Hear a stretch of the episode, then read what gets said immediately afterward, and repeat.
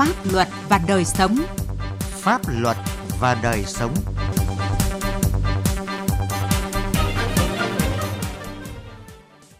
Kính chào quý vị và các bạn. Chương trình Pháp luật và đời sống hôm nay xin chuyển đến quý vị và các bạn những nội dung sau. Thực trạng và giải pháp phòng chống tham nhũng trong các cơ quan tư pháp. Làm gì để luật thực hành tiết kiệm phòng chống lãng phí phát huy hiệu quả hơn trong thực tế? Pháp luật đồng hành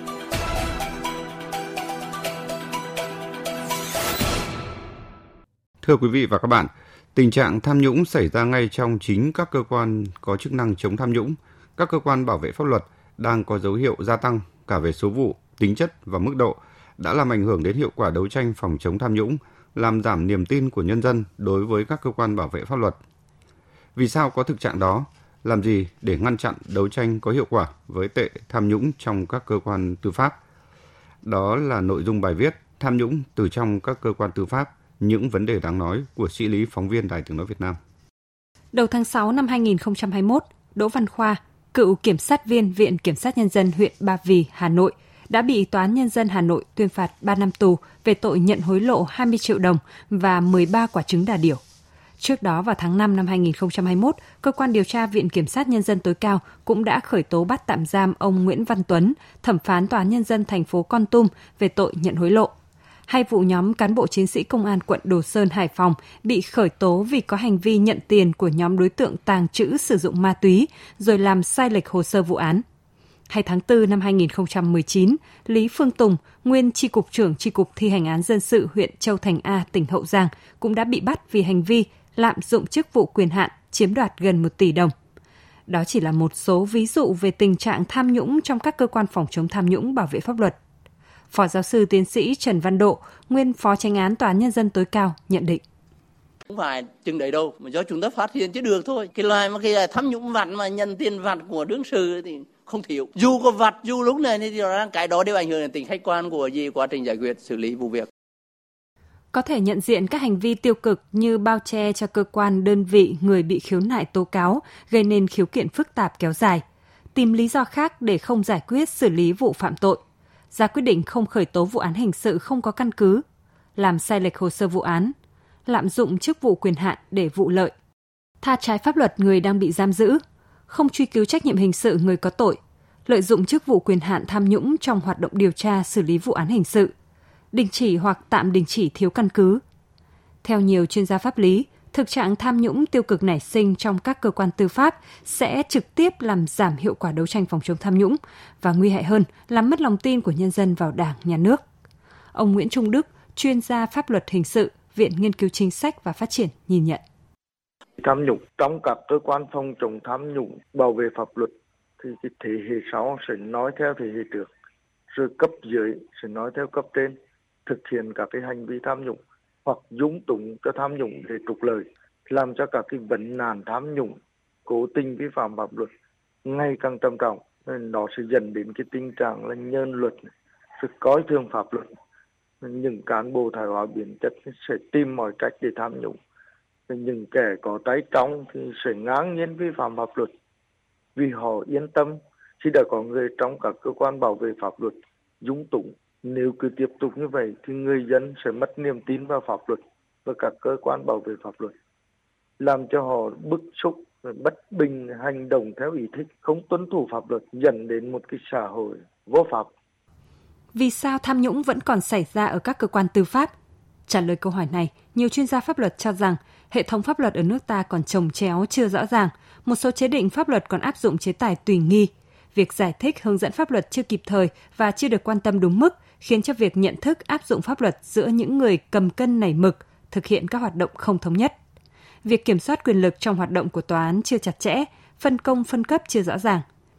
Để phòng chống tiêu cực tham nhũng trong hoạt động tư pháp có hiệu quả, trong thời gian tới theo các chuyên gia cần có nhiều giải pháp đồng bộ, trong đó cần hoàn thiện thể chế pháp luật, nhất là thủ tục tố tụng tư pháp theo hướng bảo đảm dân chủ, công khai, minh bạch, tăng cường công tác kiểm tra giám sát đối với các cá nhân tổ chức thực hiện hoạt động tư pháp – Đặc biệt, cần cơ chế kiểm tra giám sát từ quần chúng nhân dân và báo chí đối với hoạt động tư pháp, đề cao trách nhiệm pháp lý của cán bộ có chức danh tư pháp trong hoạt động tố tụng, thực hiện quy tắc ứng xử, đạo đức nghề nghiệp và xử lý kỷ luật đối với cán bộ của cơ quan điều tra, kiểm sát, tòa án và điều cần nhất là phải có một thể chế tổ chức đặc biệt để giám sát chế ước có hiệu quả hơn việc thực thi quyền lực đối với các cơ quan tư pháp. Tiến sĩ luật sư Nguyễn Tiến Lập, trọng tài viên Trung tâm Trọng tài Quốc tế Việt Nam nêu quan điểm cái việc mà đấu tranh phòng và chống nạn tham nhũng ở trong các cái cơ quan tư pháp ấy, phải nói là rất khó. Bởi vì thực ra cái cơ quan đấy sinh ra chính là để phòng và để chống các hiện tượng tiêu cực ở trong xã hội mà bản thân nó lại là cái nơi để phát sinh các hiện tượng tham nhũng. Thế thì khi mà thiết kế ra một cái hệ thống thể chế hệ thống pháp luật ạ phải tính đến là khi trao những thẩm quyền rất lớn cho các cơ quan tư pháp phải làm thế nào để chúng ta không mất cái quyền để kiểm soát họ. Cách rằng là nâng cao cái tính minh bạch trách nhiệm giải trình của các cái cơ quan này tăng cường chất lượng không chỉ là tính chuyên nghiệp mà còn là đạo đức nghề nghiệp của những các cái cán bộ ở trong các cái cơ quan tư pháp. À, cái điều quan trọng nữa ấy, thì tôi nghĩ rằng tăng cường các cái thiết chế giám sát à, các cái tổ chức bổ trợ khác để họ có thể cân bằng lại, họ có thể kiểm tra giám sát cái cơ quan tư pháp. Cái cách thứ hai nữa là à, cũng phải thay đổi là cái cơ chế làm việc giữa các cái cơ quan tư pháp với nhau phải có cái tính độc lập với nhau tương đối. Cùng với nhiệm vụ cải cách về tổ chức, phải quan tâm cải cách về hoạt động hoàn thiện thể chế pháp luật, nhất là thủ tục tố tụng tư pháp theo hướng bảo đảm dân chủ, công khai, minh bạch, tôn trọng và bảo vệ quyền con người, bảo vệ quyền và lợi ích hợp pháp của công dân, của các doanh nghiệp, đề cao trách nhiệm pháp lý của các cán bộ có chức danh tư pháp trong hoạt động tố tụng, xây dựng phần mềm điện tử hóa việc phân công án để bảo đảm minh bạch, khách quan.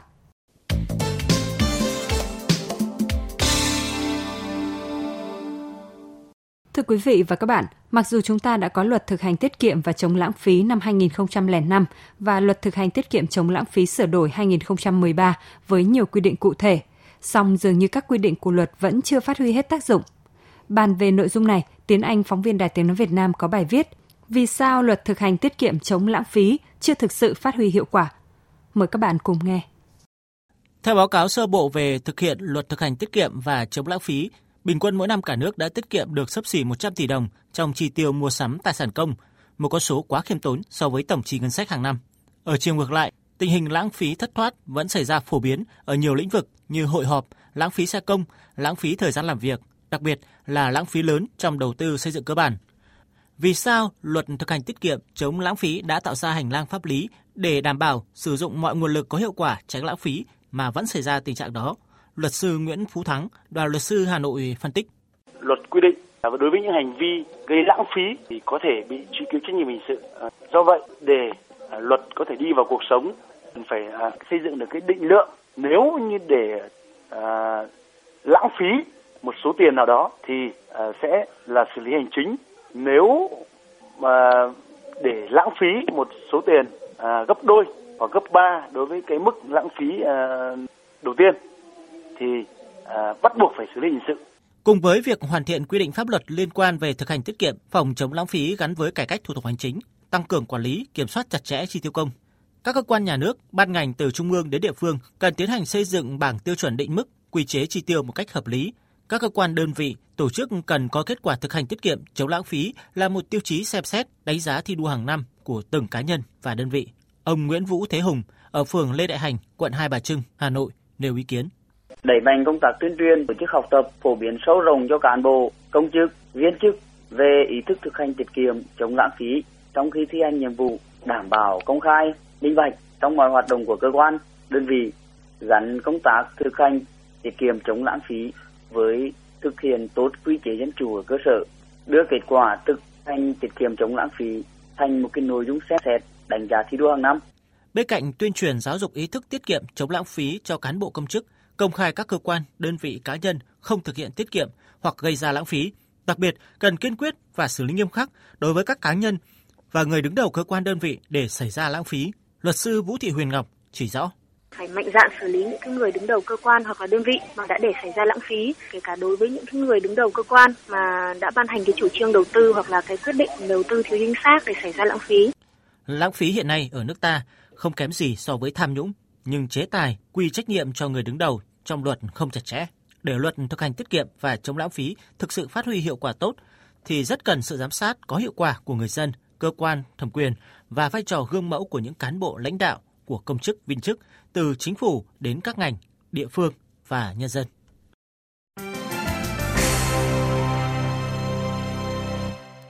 Thưa quý vị và các bạn, trong tuần qua, chương trình Pháp luật và đời sống nhận được nhiều thư của thính giả muốn tìm hiểu về khái niệm tư pháp và quyền tư pháp. Phần cuối chương trình, chúng tôi xin giới thiệu về khái niệm quyền tư pháp. Tư pháp với ý nghĩa pháp lý chung nhất được quan niệm như là một ý tưởng về một nền công lý, đòi hỏi việc giải quyết những tranh chấp xảy ra trong xã hội phải đúng pháp luật, phù hợp với lẽ công bằng, đảm bảo lòng tin của nhân dân và xã hội và pháp luật, góp phần duy trì trật tự pháp luật, đảm bảo sự an toàn pháp lý cho cá nhân, sự ổn định và phát triển của xã hội.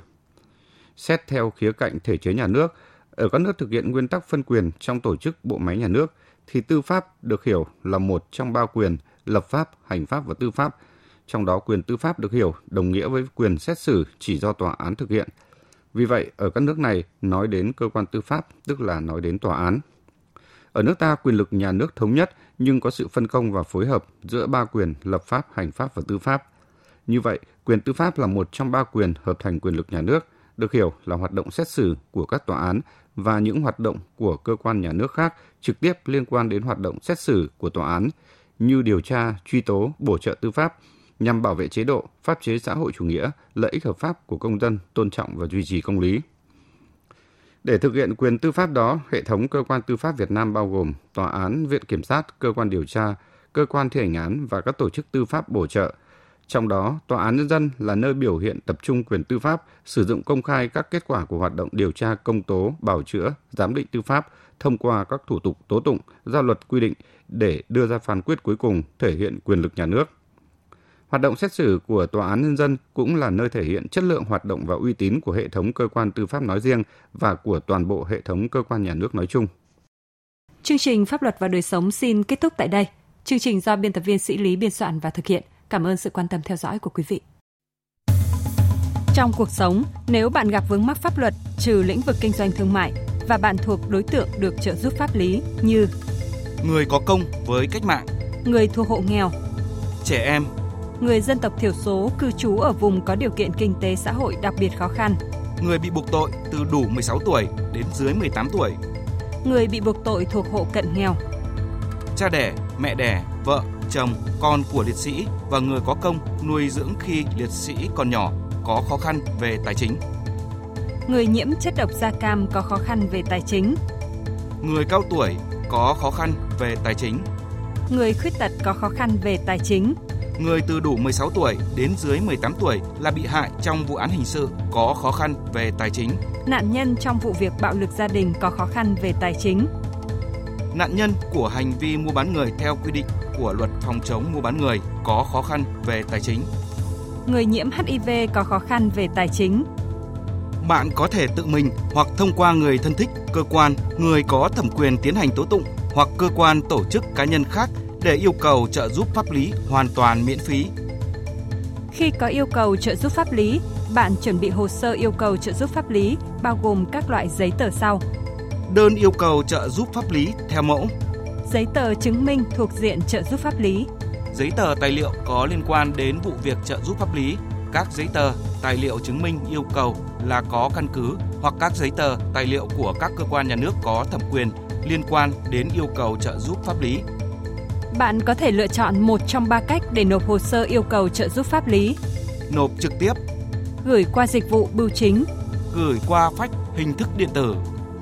bạn hãy đến Trung tâm trợ giúp pháp lý nhà nước nơi bạn cư trú tại 63 tỉnh thành trên cả nước để yêu cầu trợ giúp pháp lý hoặc gọi về Cục Trợ giúp pháp lý Bộ Tư pháp theo số điện thoại 024 62 73 96 41 để được hướng dẫn thông tin về các tổ chức thực hiện trợ giúp pháp lý.